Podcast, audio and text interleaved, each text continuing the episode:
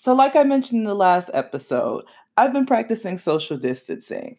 And for me, para mí, avec moi, it is not easy. I am not a sit in the house type of girl. I'm a go to brunch. I am a sit down at a restaurant. I am, oh, there's this new art installment. Let's go to that. Like, let's go to the club. I am that type of girl. I'm not an inside type of girl. So, in my transition to becoming an inside girl, I've been watching a lot more TV, as pretty much has everyone else.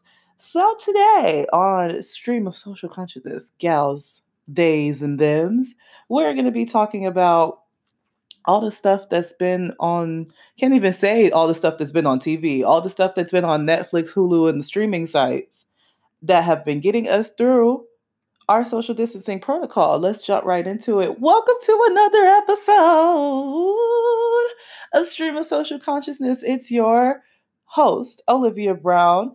And like I said, today we're going to be talking about all of the drama in Tiger King. Carole Baskin. Hey, killed her husband, whacked him. Can't convince me that it didn't happen. They need to make that the official like remix to Savage. I know Beyonce, Beyonce. Okay, hold on. Before we jump into the episode, Beyonce. Period. That's it. That's all. Because I know y'all heard the Savage remix. It's really like all the little random vocals. It's all the random sing songies. It's Beyonce having 400 verses.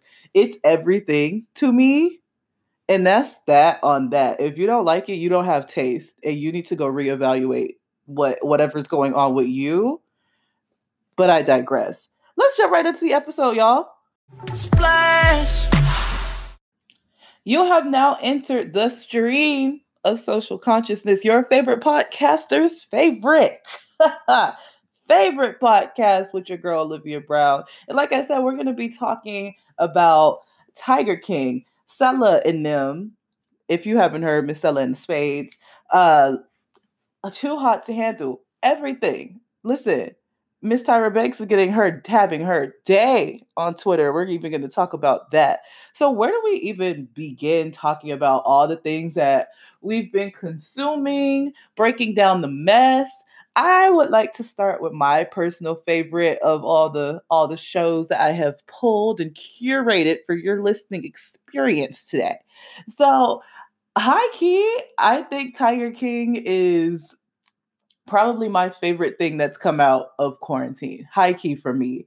Um, because there is just so much. Like, so if you don't know, Tiger King is a mini series, docu series, limited series, whatever you want to call it, on Netflix, and it's about everything. Like it is about like tigers, yes. it's about crime, enemies, cults. There's a one-armed gal on there. Like what Tiger King is uh, I don't know about y'all, but for me, for me, Tiger King is it. And I'm going to tell you why. Because say whatever you want to say, but I am very tired of like just people in general, people in general trying to trying to come and infiltrate black culture, steal cultures in order to make profitable, marketable things. I like Tiger King because I feel it is really the peak of whiteness, white culture, whatever that means in America. I I really truly honestly I enjoy when white people be doing white people shit. I do. And raising tigers, breeding tigers and then proceeding to fight with other people across the country who are also breeding tigers. If that isn't the most white ghetto shit that you've ever heard, seen, experienced in life, I don't know what is. So, Tiger King. Tiger King is about it's like this docu series that basically is documenting the feud and underground story of tiger breeding and selling and sanctuaryness in America. So they start off. I'm not. I'm gonna do my best to try to not spoil anything, but girl, be realistic. It's an episode about reviewing shows. So be prepared for some spoilers, not all of them, but some.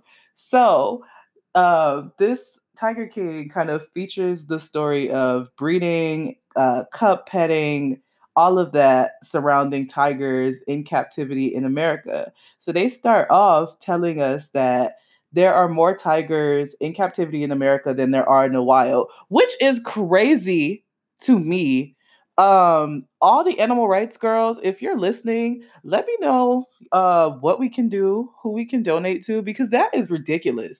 But that is the premise for this show. So we're introduced to joe exotic who is described as a gay gun-toting like mullet carrying crazy person really is what he is so Joe Exotic is, like I said, a polyamorous gay cub breeding redneck who has a gun and is going to whack the shit out of Carole Baskin. So, who is Carole Baskin? Carole Baskin is Joe Exotic's mortal enemy. So the whole the whole storyline is centered around Joe Exotic, who has created this like little zoo where he bought a couple of animals, bred a couple of animals. Now he has a whole zoo. Carole Baskin, all the way in Florida. Mind you, Joe Exotic is in like Ohio or something. Carole Baskin has committed her life to saving big cats. But get into this, because this is what I was like. Now, Carole. So Carole Baskin has committed her whole life to saving the cats. She's the cat lady. She dresses up in cats. All she wears all day, every day is cat prints. Um, and Carole Baskin is committed to saving the cat. So in that, she is committed to taking Joe Exotic and his zoo the fuck down. Period. So Carole Baskin has done literally everything she can to make sure that Joe Exotic cannot operate the zoo because she's a cat advocate. She's a cat advocate. Oh, I like that. I'm gonna copyright that. Y'all hoes don't steal from me. I am going to copyright that.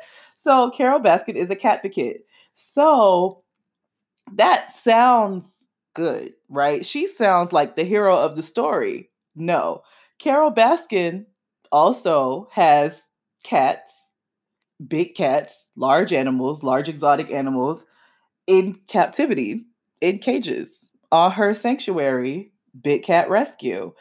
Um, now, see, this is why I say I'm from Miami and not I'm from Florida. Because separate from Miami, the rest of Florida is such a wild, no pun intended, place. Like, it's so on brand. It's so fitting for me that all of this is happening and somehow some way florida floridians are involved in it. Now that Carole baskin joe exotic beef that isn't the only layer to tiger king surprisingly.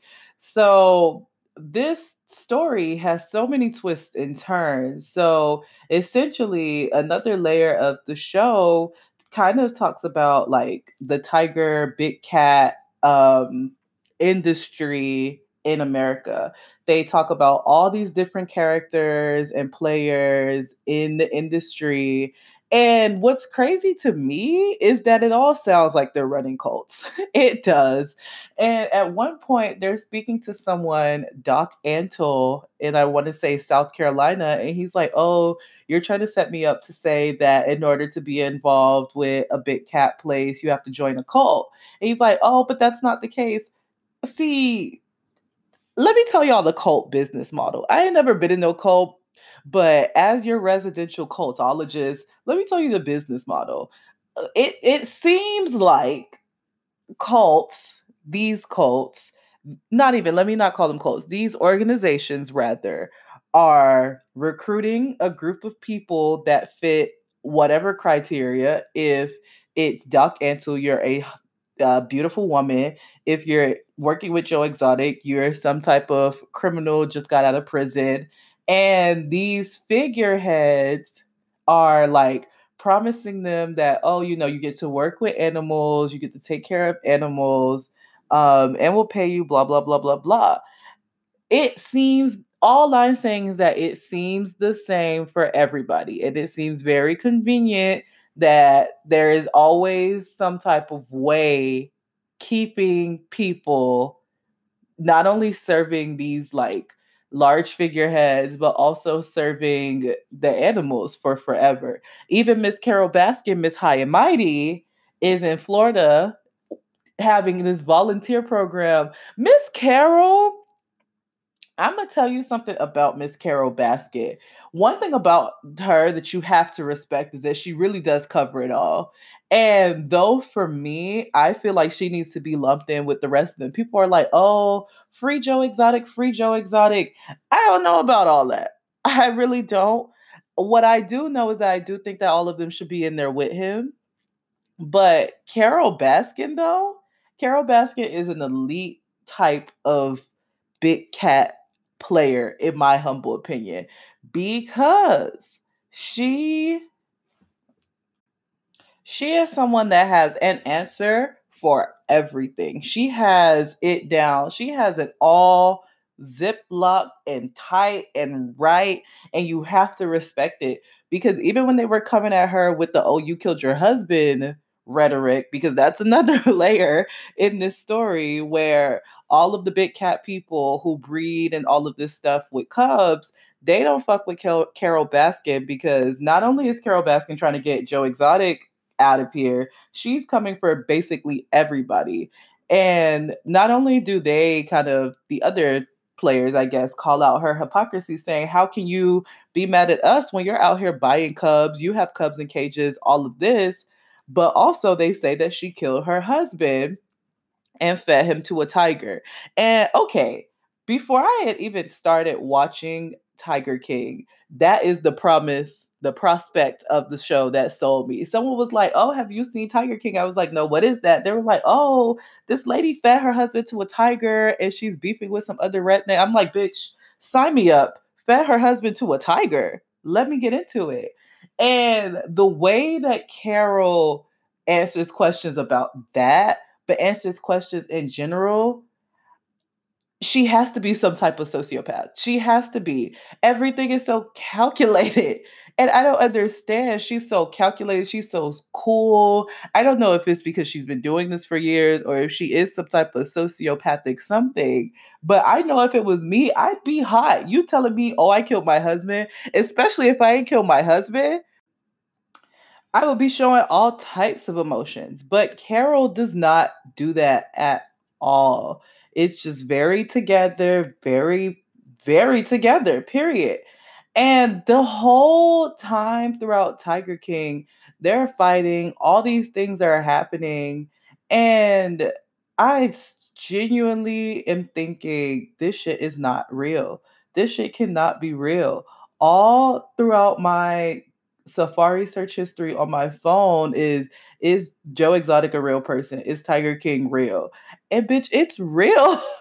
I can't believe that. And honestly, the reason I said like it really is, in my opinion, a testament to whiteness, white culture, whatever that may be, because honestly, one, the level of entitlement that you have to feel to to to truly believe that you in your little however much square footage can raise a tiger and should be allowed to raise a tiger that level of entitlement, I've seen it before. That's all I'm saying. I've seen it before. And then furthermore, that level of like, I'm right and I don't give a he- I don't give a fuck what you have to say because I'm right and I'm going to fight you and argue argue you down on what I believe is my right opinion, even though objectively, objectively, mama, look at the facts. Um, no one's really right here. Like it really, I've seen that before. I've seen that I'm going to argue my wrong opinion before. And that's all I'm going to say. And though I feel like uh, Tiger King does show this type of sick and twisted under society of tiger breeders and big cat breeders and all of this and this this dramatic display of whiteness. Oh my gosh, it's so fucking entertaining. I could listen to Joe Exotic say Carole Baskin. Like, I could listen to that all day. I could listen to him say that all day. Like, it is every, uh, the guy who is kind of, I guess, narrating. He's not really narrating, but his commentary is narrating the show was uh, Joe Exotic's TV show producer. And he said like something along the lines of like he had everything to make the perfect reality tv show. And that's like what they were doing um, which is why they have all this footage. But he was so right. Like he was so right. This is everything for reality tv it's mess it's drugs it's sex it's money it's tigers it's everything. And i have loved after watching it i've loved seeing people compare joe exotic to jeffree star. I love that. I do because i can't stand jeffree star's ass at all at all. And it's crazy because that's why i'm like see i'm not going to go as far as say i stand joe exotic. We don't stand joe exotic because he is just as much as of like emotional, abusing, racist guy as any other white man who is emotionally abusing and racist. But someone posted a tweet. If I can find it, I'll link it in our description. But someone posted a tweet and they were like comparing Joe Exotic to Jeffree Star, saying that they're basically the same racist man, racist business owner who manipulates straight men into having sex with them. And child, the tea burnt my tongue with that one. It really did. And even thinking outside of that, I don't know. I really don't know if I stand Carole Baskin. I don't know if I hate her. All I know is that she has that big cat energy. Something about her something about her. She she has that big cat energy and like I said, you have to respect it. And honestly, I, if you can't already tell, I've been blown away by Tiger King because of its ridiculousness, because of its like grotesque almost display of entitlement and whiteness and, and trash and all of it. And I feel like you should go watch it right this second. I feel you should pause this podcast and go watch Tiger King and come back and report back to me. That's how I feel. So, we're going to move on and talk about the next show, which is Selah and the Spades. So, if you haven't heard, Selah and the Spades is a movie that is streaming on Amazon that features a dark skinned black girl. And no, it may not be about race. No, that may not be what it's about. But when I saw the advertising for Selah in the Spades, I didn't give a fuck what they were talking about. I was like, who is this cute little dark skinned black girl? Go, niece. Period, niece. And I wouldn't stand. I didn't know. I didn't know what I was getting into though. So, Selah in the Spades is about this high school where they the students there are broken into these like factions and they're all doing a bunch of badass shit so the factions are the students who like sell drugs, who host parties. They are at this like rich ass day school type of thing to give you context. And Selah, the main character, is a leader of one of the factions. And basically, Selah is a kingpin of the high school. Selah is in charge of the drugs. Selah is moving that fucking weight, okay? And she don't care who, what, when, where, why. She don't care about none of that. She care about the money. She care about getting the product. So what the storyline of Selah in the Spades is about is essentially that Selah is about to graduate from this high school and she needs a successor. So this new girl, Paloma, I believe the character's name is, um, she comes and Selah's like, You, Pooh, I want you. So Selah starts training this girl, random old girl plucked from wherever, to be her successor, her the next kingpin of the Spades. Her little faction is called the Spades. The issue is that Selah is basically beefing with another faction called the Bobbies. listen, these faction names, I something about it. I live. I live for the bobbies. I live for the spades. Something about them. I really like the naming of them, but that's so random. But anyway, Selah is like beefing with the bobbies. The spades are beefing, with the bobbies. And it's just this whole very messy thing of like Selah trying to train Paloma while also still trying to run the, the drug business, while also still trying to like plan their senior prank with the with the other factions um and still have this beef it's very layered so when I first watched Selah and the Spades and I finished it, I was very confused. I'm not even gonna lie. I was very, very confused because I was just like, so they had high school, but they selling drugs. So no, the the principal and them, they don't know nothing about this. Um, and I feel like I've gotten, I hate to say it, I hope it don't sound ridiculous, but I feel like I've gotten to an age and a point in my life where I am not interested in seeing high school people, high school age people do anything. I cannot relate to what y'all got going. Like, what am I gonna watch? I'm gonna watch you make some fucking TikToks. I don't know what y'all be doing. Um, so I feel like I'm not super keen on wanting to watch uh things that have this demographic in general. But then the content of the show was so like it was so um mismatched. Like it was so heavy for them to be in high school that it was so kind of ridiculous that I was like, I like this idea, I think. Because we have all these other shows like Riverdale, they're fighting, they're like something's happening with a murderer. Hunger Games is literally this dystopian utop- society with young people. So you have all these other shows, and I like this type of idea. This is the only type of like young people show, genre, whatever that I enjoy where they're doing grown shit. Like I do not want to watch young people. Oh, I'm gonna go to my locker. I don't give a fuck about what's in your locker, girl. If you don't go punch in and, and punch the clock. Like, I don't care about that.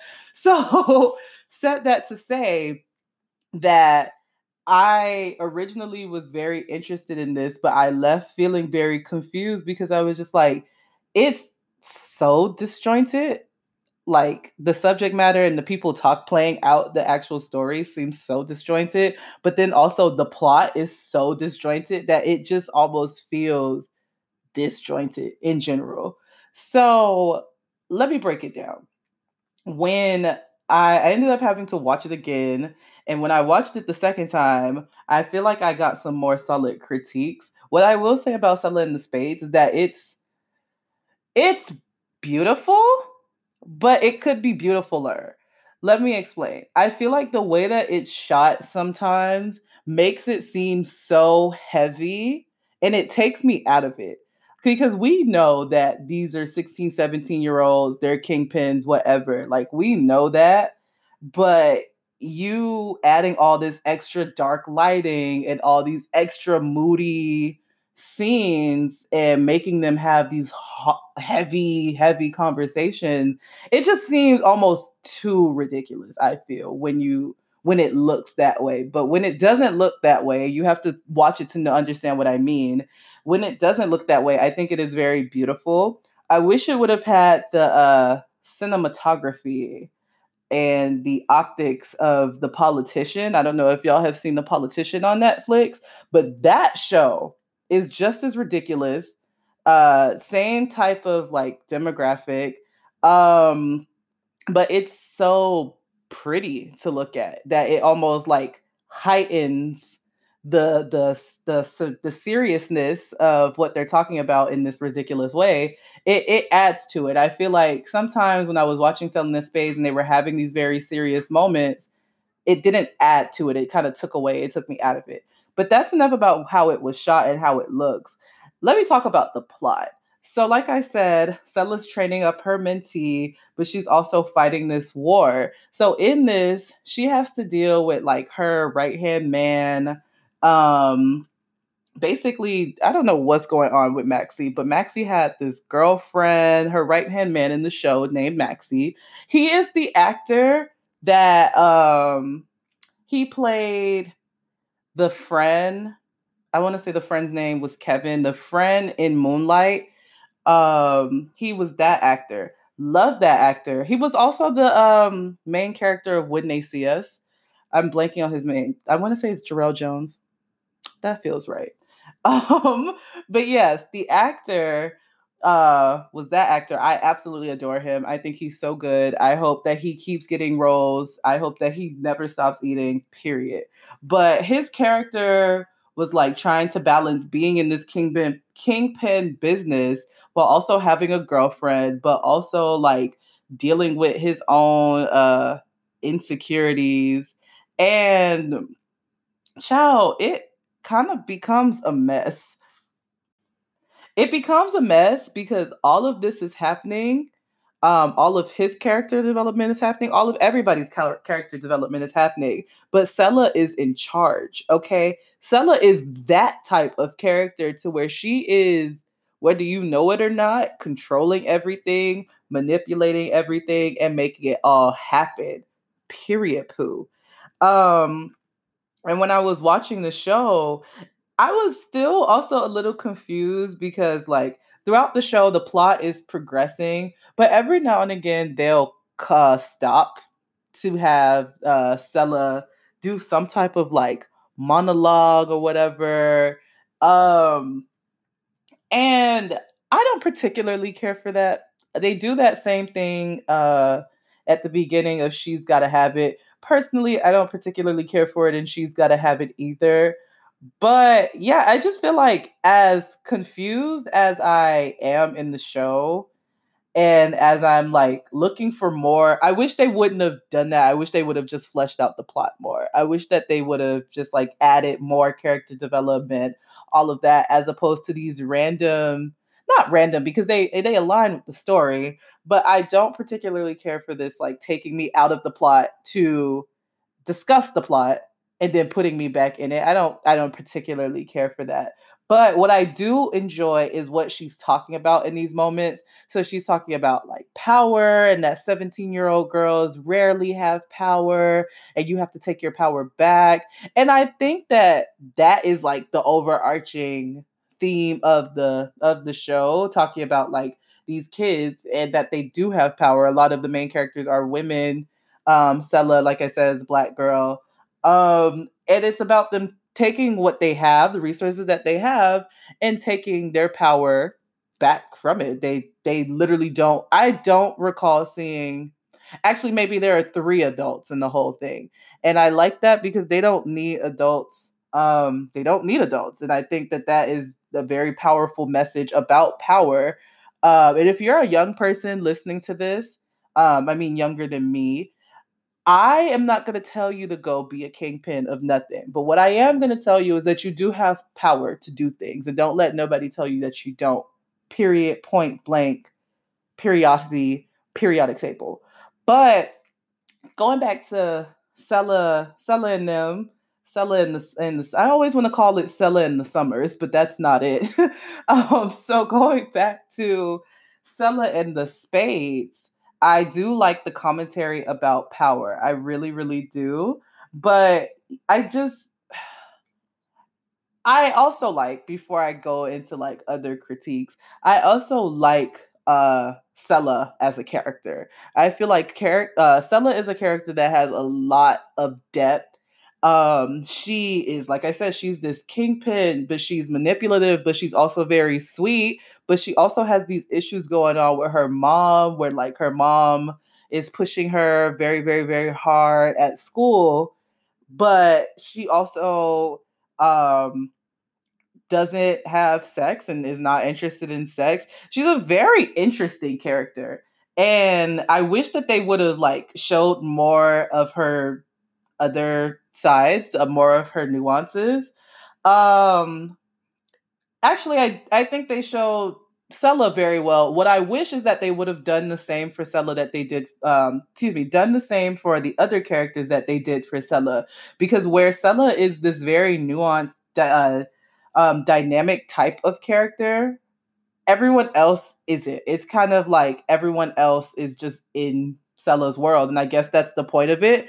But I would still have liked to see all of the other kind of aspects and see how other characters grow as the story progresses. But I guess that that was kind of the point.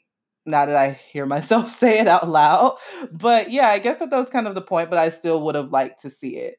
Um, and I like Selah as a character because, like, she's not the most likable character. I love when black women play characters that like you don't like. That's the one saving grace for me about she's got to have it because I don't like she's got to have it. I I I don't. I'm sorry. We could talk about that on another episode, but I don't particularly care for she's got to have it. But one thing I will say is that um DeWanda Wise, the the actress that plays Nola Darling, she is acting. She's acting one. But two, Nola Darling as a character is a fucking asshole. Nola Darling sucks. And when you really think about it, she is bad to her friends. She's bad to herself. She doesn't take responsibility for anything. But those types of people exist those types of black people exist those types of black women exist. So it always makes me very happy to see characters played by black women played by black actresses period that aren't likable because i feel like a lot of times black women are always cast to be some type of nurse some type of mammy figure some type of bitch figure. But i like seeing black characters who aren't likable who are manipulative because those people exist in real life, but they're also um, they're also necessary to be played in in media. When we talk about representation, I don't just want to see a dark skinned black girl be, oh my gosh, I like love it here. Everything's sweet. Everyone loves me. I want to see. Um, I want to see some drama. And Selah and the Spades definitely gave us drama. I don't want to give away like some of the key plot points because, like I said, the plot was kind of you you missed a little bit from the plot. The plot was very very hungry for more. So I don't want to give away too much because TBH I would be giving I would be giving a lot away. But I think that Selah and the Spades is a very very very very very interesting type of uh movie.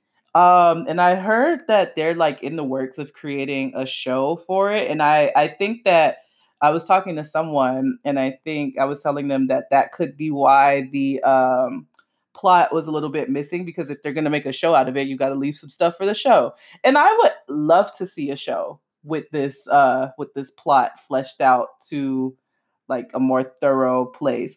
But where with with what it is now, I did enjoy it.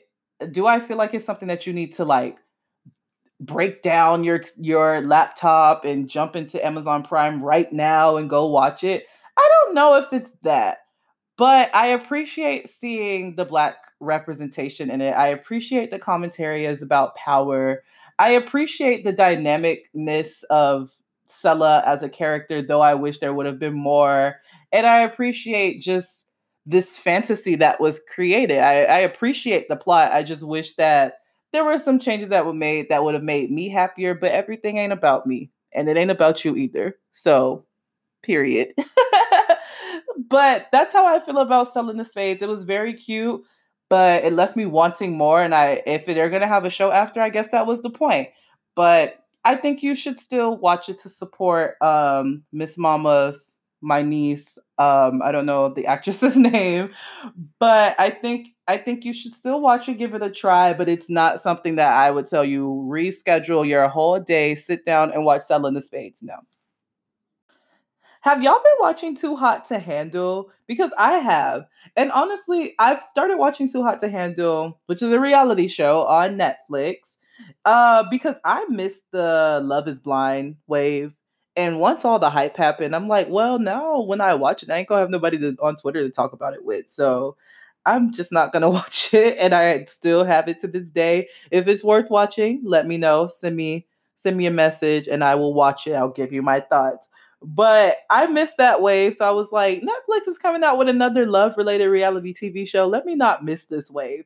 So, Too Hot to Handle is a reality show on Netflix where they have a bunch of contestants come to this very nice house and they are told that they can't have sex, any type of sexual contact. They can't touch heavy petting, no kissing, they can't have sex. They can't do any of that for the duration of the retreat. And basically, the whole point of this experiment retreat is um, for the contestants to have or to begin to develop stronger relationships.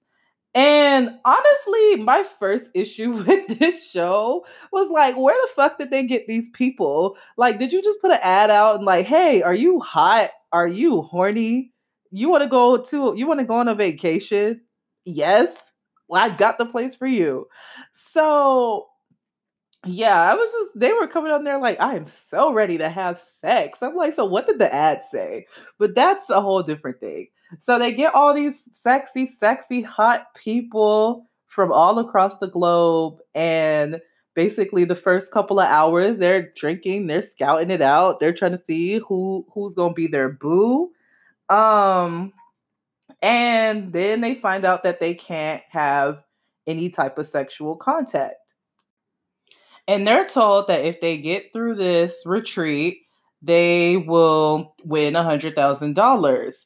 Um, and every time that they break the rules, meaning have some type of sexual contact, that money's going to be dr- withdrawn from their overall hundred thousand dollars. And honestly, I love that they are actually having a retreat where they do workshops and actually work on themselves and shit. Because my favorite reality show of all time is Bad Girls Club, and in Bad Girls Club, at least after the first couple of seasons, they just took like six, seven girls, threw them in the house, and made them fight. They didn't make them fight, but they told them fight. and that was the show. And I lived for however many seasons it was on. I surely did. But this show, they actually are like, okay, you're going to get something out of this. I appreciate that. So I this show this show was such this show was the type of like messy reality tv that i enjoy because truth be told about me i'm not someone who's like oh my gosh i love tv i'm gonna go watch all the newest shit that comes out. I absolutely 100% am not. I like things where i don't have to like think about them. And reality tv you don't have to think about it. So i this was right up my alley. But oh this show was got very messy the one the only thing I was missing was I wanted to see a fight, but I feel like I always want to see a fight in reality TV. I may need to get out of that. But so let's start from the beginning. Let me give you the the the the roster, I guess, that we're working with. So we start off with Chloe, David, Francesca, Harry, Kelz, Nicole, Rhonda, and Sharron. And let me tell y'all, there are only three black people on this show Rhonda, Sharron, and Kelz. And I, they are all very attractive, but I try, I struggle. I struggle because I know these are the types of shows that you're not supposed to take seriously, but it's so disappointing that that those were the attractive people that they chose because y'all picked what eight, eight, six, seven, eight, however many white people and say, here go three black people, take it, take it or leave it. And it's disappointing, but I think that this show strives to intellectualize trash. So here we go. I don't like to see that. I don't think that that is. I think that that is very reflective of of all the things, y'all. Y'all know what it is: Eurocentric standards of beauty, racism, black women being at the totem at the bottom of the totem pole. Like, pick pick which issue you want us to dive into, because the fact that there were no other people of co- color. there were no other people of color. There were no queer people. Like, what's not clicking? What is not clicking in these casting rooms, in these writing rooms, in these rooms like, what the fuck is it clicking? I don't know whose ass needs to be beat, but what's not clicking? But once you get past that, these character, not characters, they're real people. These people get in this show, and I shit you not, it's maybe like uh, it takes almost an episode, spoiler alert, for someone to do something. So it starts off with kissing um some of the people start kissing, they don't know how much money is going to be taken away. I think the relationships that are formed from this show they didn't make any sense to me. they didn't. So, for example, the like the girl that everybody wants is Francesca. Francesca is an Instagram girl. She literally comes on the show and she's like, I don't care about the money. I could make that in like a post or some shit from posting on Instagram. I'm like, girl, well, send me a dollar. Shit. Since you miss money, miss Queen of Money, like send a send me a dollar. Um, she is infatuated with the little Australian guy, Harry. And child, their whole relationship is a mess. And I want to talk about it because it's a mess. So basically, they hit it off or whatever. They end up kissing. A kiss in this show costs $3,000. 3,000 dollars. Like, I'm sorry. I can't imagine kissing anybody and being like, oh, that was 100% worth the $3,000. Like that, no. But anywho, they have this relationship where they hit it off immediately. They're one of the first people to kiss. And basically, um, the boy, Harry, goes on and like lies about the kiss when they're confronted about it because Lana Lana is the little system that's keeping track of all the people. Lana went and told the group that, hey, someone kissed. Uh, period. Figure it out. Um, so he went and told the group, oh, she kissed me. She was she was all over me. And I hate, once again, a larger issue. I hate when niggas don't take responsibility. There, if there's um, there are a lot of things that I don't like about men but one of them particularly is when they they do things to save face or they do things to make it seem like they weren't the the the aggressor in the situation. I hate when men do that and I hate that they can get away with it because get away with it that nigga did.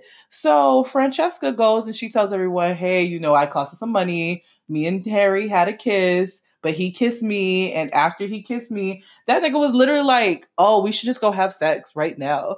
Um, right after they kissed, and then got in the group and said, Oh, I never said that. Oh, clearly we're having some miscommunications. Would have dropped his ass right there. But Francesca goes on this whole journey throughout the show, like, oh, I think I really like him and I want to be better at you know, trusting people. They go through it in this show.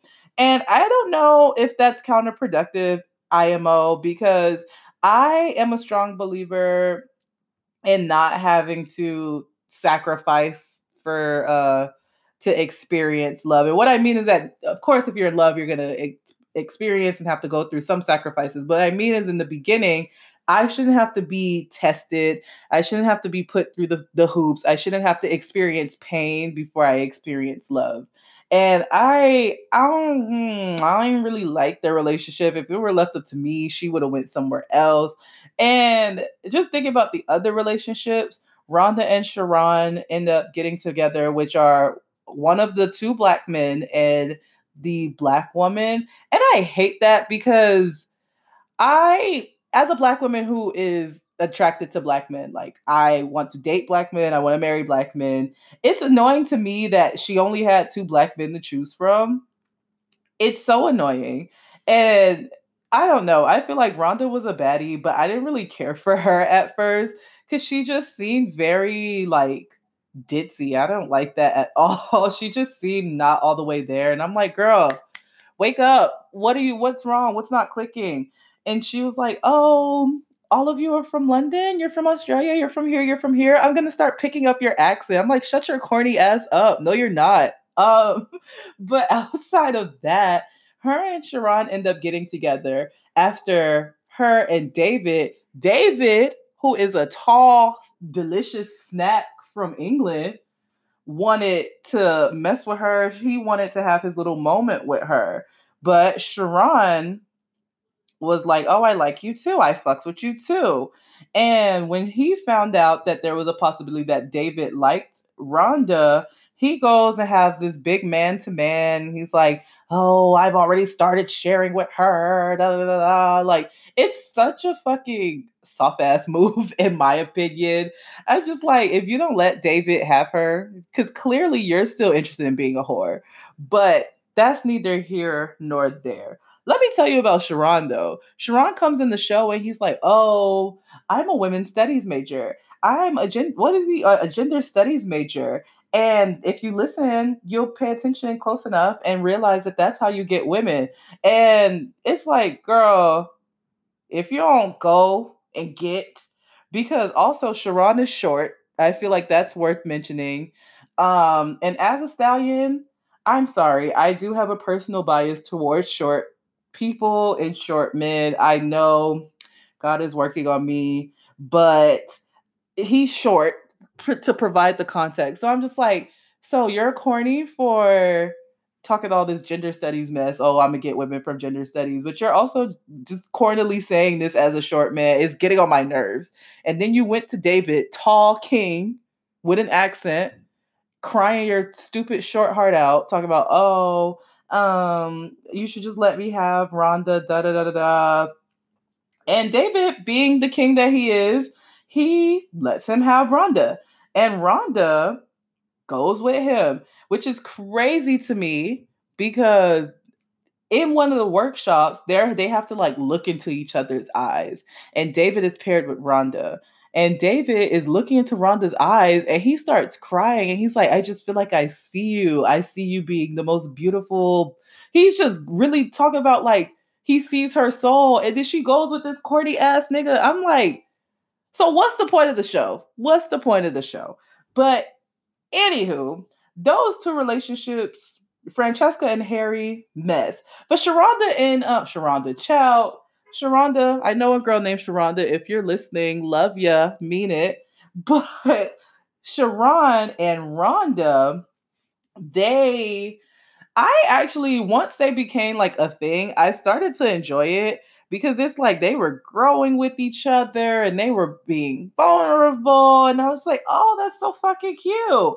Um, but I like reality TV for all the mess that happens after. So in the mess that happens after, they say that Rhonda and Sharron don't see each other or something like that. Uh, and I'm just like, girl, Harry moved from Australia to Canada to be with Francesca. Are you crazy? That's crazy. Um, so yeah, those are the relationships. But the other uh people, I enjoy them also. I think this cast, they're very entertaining. I like I said, I like mindless TV, and this is just a mindless type of show. I feel like this would have done good in that era of like real world where all of those reality shows were on like VH1 and MTV. I feel like this was that type of vibe, that Florida Bama shore type of energy that I got from this show. And it was crazy to me because people can be eliminated and they can choose to like walk off if they aren't getting anything from it. And also, they bring in new people. So everything was going fine. Then this girl from Florida, Haley, I think is the one who was from Florida she ends up getting eliminated because she said, I hate all of y'all. This is boring to me. This shit sucks. And honestly, I fucked with Haley. I did because as much as I'm not from Florida, I visited there before. So I feel like I know. I feel like I know her. She could be anybody I went to undergrad with. And I don't know. I just really resonated with that Florida girl spirit. But nonetheless, she got eliminated and then another person walked off. Then these new people come on. And when the new people come on, they are they're about starting shit. One of the guys, um, a new guy comes on, Kori. I don't know what he is. He he I don't know. He is that racially ambiguous type of light-skinned boy. Uh, so I don't know what he is, but he's tall, he's muscular, and he's very attractive. And he comes on there, he starts starting shit. He's not interested in personal growth. He's interested in having death. And that's just that. And I I hate that too. I hate when niggas do that too. I don't know when this segment became the I I hate when niggas blank blank blank, but I hate when niggas come. It's like you literally could have just left stuff alone. And I get it, he makes for good TV. I get that. But like in real life, niggas like Kori exist. And they see you on this journey of like personal growth and and and I'm bettering my relationships and they come fucking shit up. And sure, you know, eh, you have to talk about, oh, what is your level of self-control? Why do you allow people blah blah blah? All of that is true, but that don't take away the niggas still came and fucked shit up. You literally could have just left me alone. You literally could have just left people alone. And that's how I feel about Kori. Like I want to say he was another one who was eliminated at the end because he wasn't taking the shit seriously alongside another new person they brought in who wasn't taking it seriously. The one thing I did appreciate is that one of the new people they brought, they paired with um they paired with David Tall King that I that y'all have seen that I love. And yeah, it seems like he was really happy with Lydia. And though I don't see the pairing per se, I feel like they just gave him someone to give him someone. That's my personal thing. Um, I'm happy that he got someone in the end. And just going back to think about all the other characters, I like that they had um the sweet girl Chloe uh tell that boy that she didn't really like him like that because that's a part of the growth. That's a part of the journey. I don't know who needs to hear this, but sometimes you got to tell people you don't like them like that. There's no point in dragging it along. If I don't like you, I don't like you. If you're listening, I don't like you. See how easy it was? so I like that they showed her like having that. I like that they showed their actual growth. And I like that they showed they had these kind of thoughtful, kind of reflective types of workshops. What I didn't like though was Kel's stank ass attitude the whole time. It's like, please, please, please don't be stank. Don't be stank. What's your issue? What do you gain from being stank? So, overall, with Too Hot to Handle, it's my type of reality TV. And if you like reality TV, I think you'll enjoy it because it, it it checks all the marks. Like there's love, there's drama, there's drinking, there's attractive people. I will say though, I get secondhand embarrassment really, really bad. And they are all attractive and they're all kissing. And I'm like, I can't take this. it was just, I had to keep pausing it. It was making me nervous. I don't know. But outside of that, I think Too Hot to Handle is a very cute show. To stop describing things as cute. but I think it gets the job done for me. Like, it i don't feel like it's supposed to be this like substantial type of show. It's just reality tv and for it to just be reality tv it gets the job done though i do have my issues with it. And if they bring out more seasons i'm gonna need some more men's i'm gonna need some more black women's i'm gonna need some more real diversity. Not that play play shit that y'all keep thinking oh let me pepper in some black people and it's diverse. That's not diversity. And even as a black woman, like I love seeing black women. I love seeing black people do things, but that is not diversity. And we we can just call it that. So like that show. And the next show that we're going to talk about is actually a show that I feel is supposed to be substantial. It's supposed to, once you eat it, you're supposed to be full, you know? And that show is Little Fires Everywhere. And I want to try to talk about Little Fires Everywhere without going into literally every plot point because I could, because this show is so fucking good. This show is so, so, so, so, so, so good.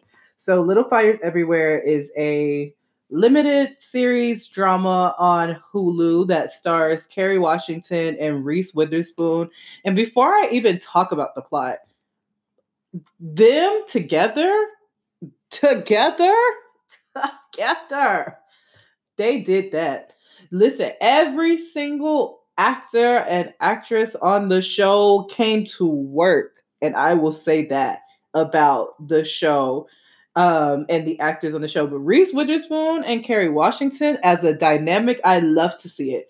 I love to see it because reese witherspoon she's not an actress that i think about um, she's not an actress I think about a lot, actually, to be fair. But when I do think about her, it's like, oh, sweet Reese Witherspoon. You know, we love her. Just, just sweet old non-problematic Reese Witherspoon.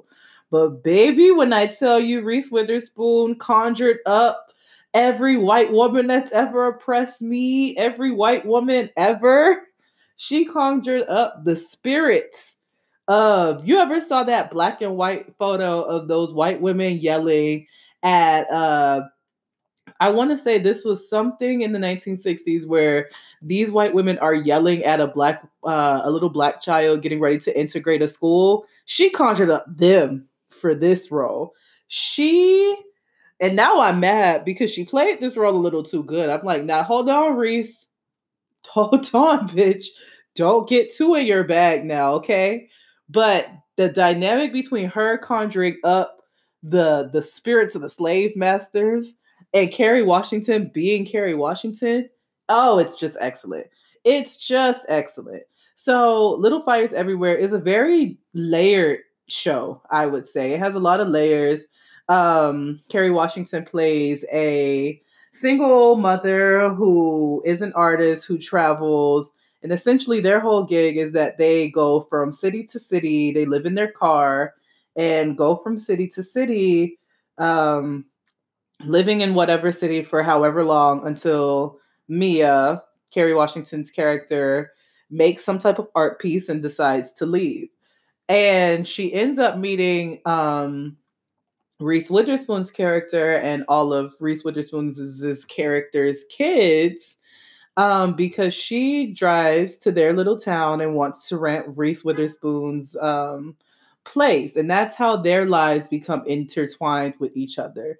And when I tell you that this show is so well done, it has that like purely soap opera esque feel where it's just heightened drama, like for all of the episodes, but without feeling. Well, I I don't know. I'm from a different time, so I feel like all my children's and that type of shit is corny. But I feel like this has the drama of shows like that without being corny, in my humble opinion. And the way that this show not only develops the characters but develop the plot and which is why i say i don't want to talk about it too much because i could tell you every single thing that happens and then i'm gonna really be getting messages like oh liv ruined little fires everywhere for me cancel olivia and it's like okay cancel me because i'm a piece of shit. Don't cancel me because i ruined little fires everywhere. Um yes just a little self-deprecating humor for your for your day. But i digress Anywho, I don't want to give too much away, but this plot is so layered. So they become intertwined with each other because of the way I just mentioned.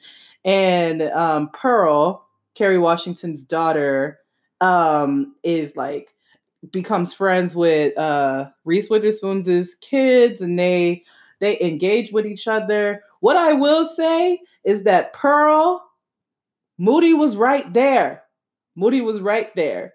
And I I love I love this show. Oh my gosh. I don't even know. I feel like I'm getting so overwhelmed because I don't even know where to begin to like tell you how great this show was without giving you all the tea. But um so essentially Pearl, Mia's daughter, starts going to school with um with the other kids and her whole gig is that she wants security she wants stability she's like 15 16 at this point and all she's known is driving around with her mama in this car. So she's really attracted to the stability that um, Elena Reese Witherspoon's character gives to her children, and she ends up like forming this relationship with Elena and her kids, and this kind of it, it, makes the relationship between Reese Witherspoon and Kerry Washington that much more intertwined because Kerry Washington in the show in the in the movie show whatever it is is like very much a free spirit. I'm gonna pick up and leave whenever I feel like it, but also is very much about her daughter. So she ends up working for Elena in her home and shit just starts to slowly, slowly, slowly unravel. And like I mentioned, Elena Reese Witherspoon's character, she's that white woman. Like she is that white woman that you think of. And her kids are those white kids. She has that like quintessential family where, oh, my daughter is perfect and my son plays football and my other son is artsy. But they have another child who is the true definition of a black sheep in the family. Isabel, Izzy, the youngest cat daughter of Elena in the show, she is a queer um young artist who is not really accepted by her not accepted by her mother at all. Um and she does everything in her power to be defiant with her mother. And her mother she does not give a fuck about Izzy's individuality, doesn't give a fuck about Izzy like growing into her own person. She just wants Izzy to be perfect, period. And if you watch the show, you see how her obsession with perfection for her kids and even herself leads to basically her family's life imploding and her house. because the show starts off with uh showing a scene of Elena sitting in front of her burning house and we're trying to figure out who burnt the house down. And I'm not going to give it away. Please watch all 8 episodes twice, 3 times if you have to.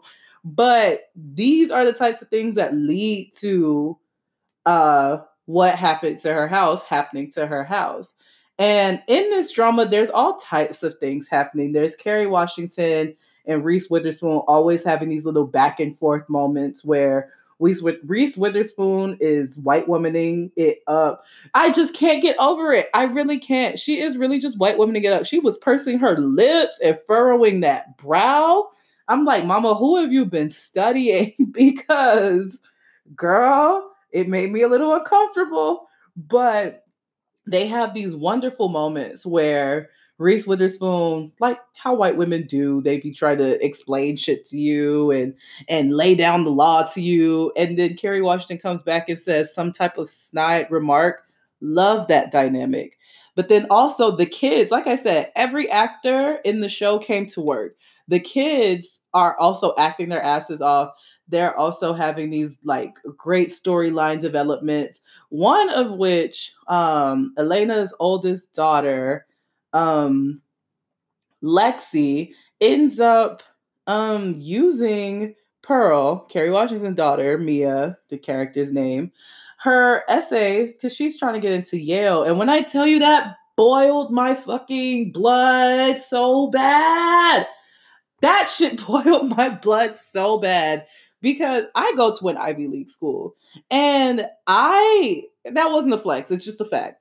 I go to an Ivy League school and I worked my ass off, like my whole ass off to get to the place that I am. And I know that that's a story for so many people of color, so many black people.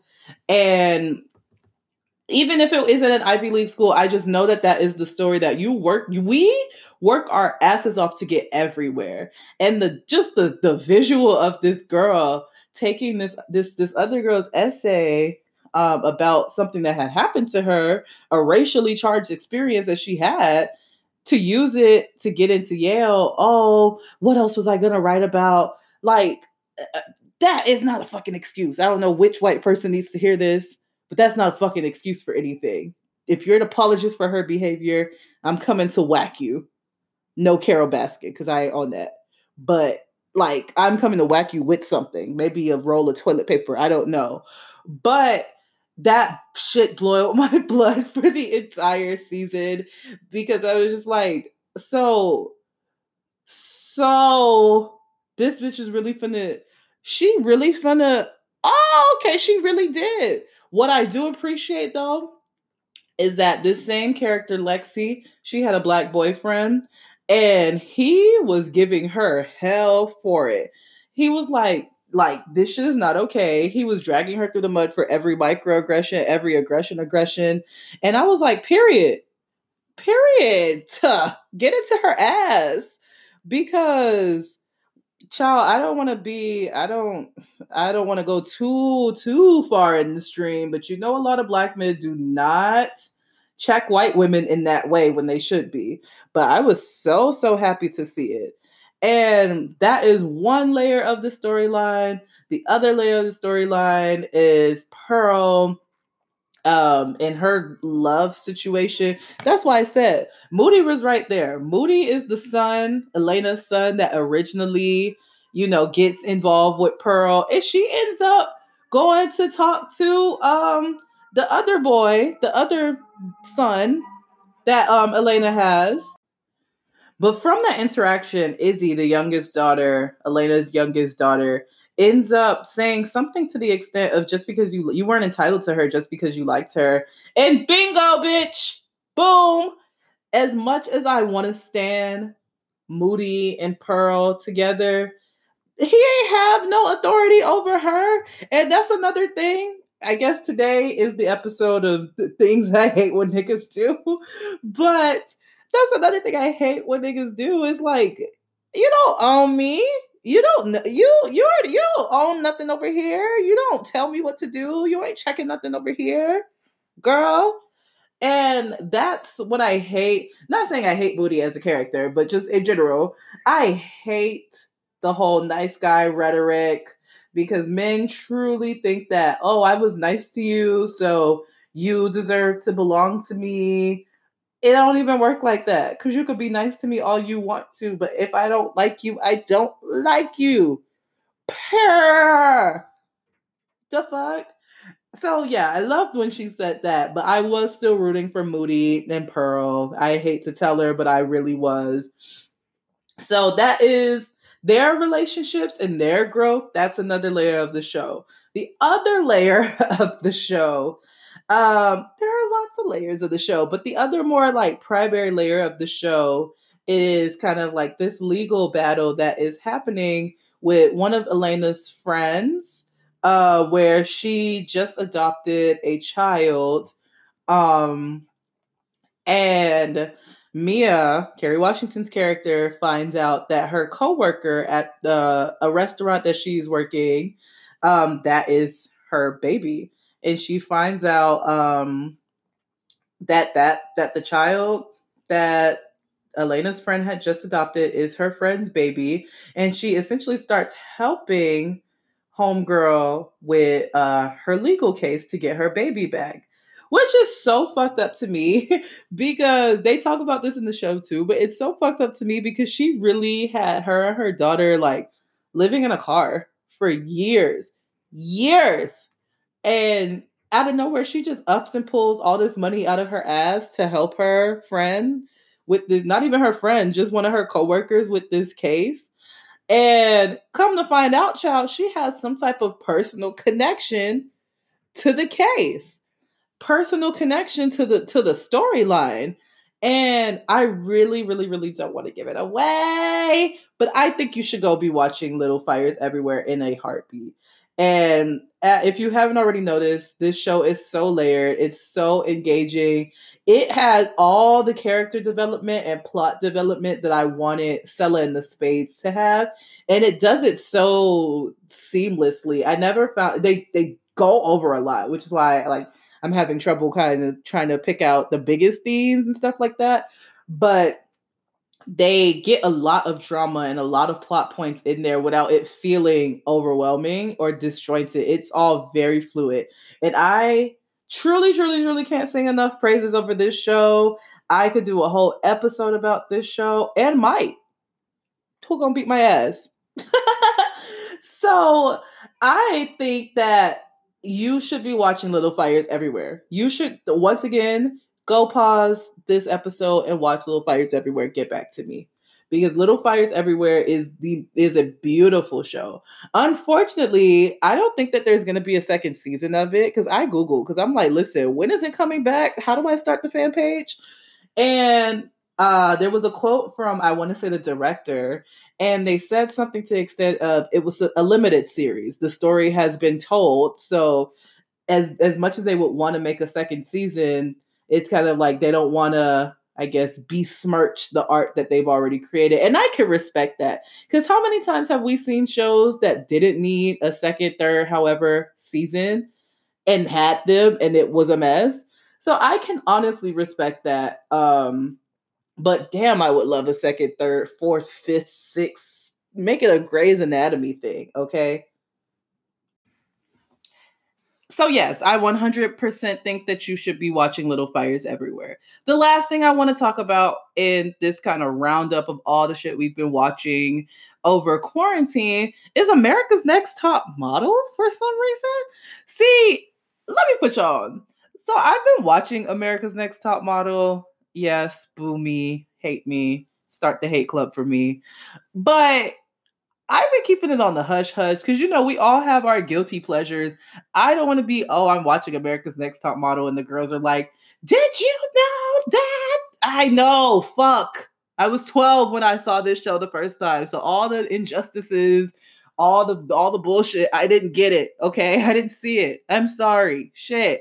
But I see it now. We can talk about it now. So Miss Tyra Banks is having her days on Twitter because not only am I watching America's Next Top Model, everybody else is rewatching America's Next Top Model. And girl, America's Next Top Model was a show. The whole show was a choice. Um, and honestly, watching it back for me, it's so cringy. It's so, so, so, so, so cringy. And someone mentioned on Twitter that it's so exploitative, not only because of the shit that they're doing in the show, but because Tyra Banks marketed this show as like, oh, this is self empowerment. We're empowering women.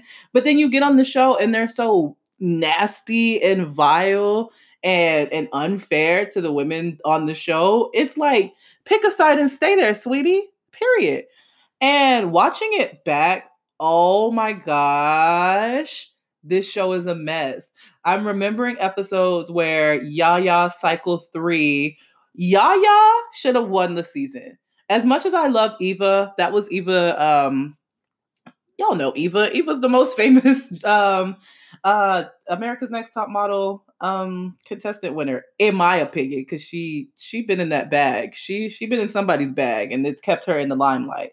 But Yaya on season three was a very like Afrocentric type of girl, very intelligent. She, I want to say she was in college at the time.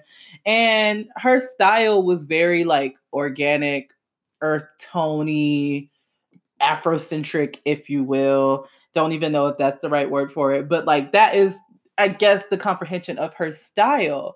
And it was it's this clip that circulates where they had to like pick a hat and they were mad at her for not picking the kente hat. And that whole interaction was a mess. Tyra had that black girl apologizing to a fucking racist and a fucking hat. What? And then another clip that's been circulating or circulating around is season cycle six winner, Dani. They wanted her to close her gap, and she's like, I'm not closing my fucking gap. Um, and then they went on a couple seasons later to put a gap in someone's mouth. So it's stuff like that that's so exploitative. So you have to change who you are. I'm going to change everything under the premise that I'm going to make you a star. And girl, look at the material. None of them are really stars at all. None of them are really top models at all. And it's just disappointing because I remember being I remember being a young girl watching this show and watching the first season of this show and looking up to Tyra Banks and thinking like, damn, this she is changing the world. She's letting all these models have the opportunity. And as an adult, I I laugh at my childlike naivete. However, it's just so disappointing for me as an adult. It's like it's like that's why they say don't meet your idols, but I guess I don't even know I meet Tyra Banks, but I'm still disappointed because I feel like I just met the real her. And it's crazy that this was happening. And I guess the climate of television back then was very different. And everyone keeps saying, oh, that type of show wouldn't wouldn't survive now. But I'm like, girl, it wouldn't survive in the explicit, overt type of like racism, fat phobia, all of the things that were going on. But some derivative of the show would survive. Let's be realistic. Let's be realistic. I'm sorry. I don't believe the oh it wouldn't survive in 2020 because eh, all the shit that has still survived in 2020 exists. So I I think it's good that we're having conversations around it. But America's Next Top Model, I'm very happy it got canceled. They were literally harming those women on the show, exploiting the shit out of them, and none of them even really popped off. Thankfully, some of the girls, like the, the girl who they wanted to close her gap, Dani from season six, she's still a working model. Um, Fatima from another cycle is still another a working model. So they have like working models, but I'm like, at what cost? Because then once you leave America's Next Top Model, no one is taking you seriously as a model. That's what they say. And honestly, if I was Givenchy, if I was Versace, if I was Hermes, and you came to me from America's Next Top Model, I'm gonna look through your portfolio and be like, okay, I saw you starting drama in the house. So was she really a bitch or was T? And then I would proceed to not book you. So and that's just how it is. And I get that, but it's just disappointing. And I'm happy that they are lighting Tyra Banks' ass up, period. And sooner or later, mark my words, they're going to start lighting RuPaul's ass up too. Because as much as I've been watching America's Next Top Model, I've also been watching Drag Race. I don't know if anybody else watches Drag Race. If you watch Drag Race, please let me know. I need more people to talk about Drag Race with. It gets on my nerves that y'all don't talk about Drag Race, and I'm sick of it. But um, I've been watching Drag Race. I've been watching Drag Race for forever. I literally have been watching Drag Race since it came out, and my Latin year old ass was watching Drag Race on Logo. But this newest season of Drag Race is really, really, really good. I don't know if it's just me, but season 12 is a little spicy. Um, but like I said, it's gonna start, they're gonna start pulling out the receipts on RuPaul's ass too because the sim there are similar things that are being said by old uh top model contestants that have been echoed by drag race contestants the producers forcing the plot producers not allowing them to eat and to talk being overworked um, RuPaul and Tyra Banks being like nasty to contestants. All that stuff is is is a parallel, and I hate to te- I hate to say it, but I I see it in the near future, and they've already started. That's I think I see it in the near future on a larger scale, like how Tyra Banks is having her day on this large scale. And also, RuPaul, the, there's a rumor that RuPaul is fracking on his on his ranch. What the hell is that about? So I've been watching America's Next Top Model. I've been watching Drag Race, and Chow, as juicy and as entertaining as it is, I'm happy that the conversations are being had because I think and not to do jump too far into the stream, I think that reality TV, pop culture, all of this is is a reflection of the social norm, social commentary, social and political correctness of the time. And I do I, I don't know if it was politically correct, but it was it was reflective of its social time, the things that were happening on top model. But it's crazy that we're still having similar conversations today which is why i say it's it's hard for me to say oh this is just going to disappear. I don't know. Um uh, it, not that it's going to disappear that shows like this would survive. I don't know if they wouldn't. Um but yeah I, I think that these types of shows are reflective of our current political and social climate and it's fun to dissect them in this way and it's fun to hold people accountable for the shit that they do to the contestants and the viewers of the show. So I'm happy that the conversations are happening around those both. And with that, ladies and gentlemen, that's how I feel about control. okay, okay, but seriously, thank you all for tuning in to another episode of Stream of Social Consciousness with your girl, Olivia Brown. And thank you for listening to my reviews. If you agree, if you disagree, let me know. Send me an email, tweet at me, do whatever you got to do. Um, and if there's anything else you think I should watch or anything else you want me to review, let me know. Send me a tweet, send me an email, get in contact with me. Also, remember that you can ask for advice, Pooh. I got you. I got you. I got you. You can ask for advice at streamthestream at gmail.com. And potentially you and your situation will be featured on an episode of Stream of Social Consciousness. So even more incentive to ask for advice from moi. Since we don't have any advice or any new um advice for this episode, I'm gonna just give some unsolicited unsolicited unsolicited unsolicited advice. And this advice actually is to go out to the class of 2020, uh, all of the classes of 2020 that just graduated this year. Um, I know the circumstances aren't ideal, but do not let this pandemic overshadow the fact that you just o- accomplished something that is amazing. Graduating from college is the most amazing thing. Graduating from anything, high school, college, grad school, PhD, your mom and them house, graduating from your mama house to your auntie house. Graduating is um, an amazing accomplishment. And though the world right now may seem like you can't even really properly celebrate, I encourage all of you to still find some way to celebrate yourselves because you just accomplished something that a lot of people can't say that they have, but also something that you can say that you did. And I don't I don't want any of y'all to undermine your accomplishments. I think you should celebrate as much as you would have if if outside was open, but inside because you know it's Rona out there. I don't want y'all out there sick. You know the vibes.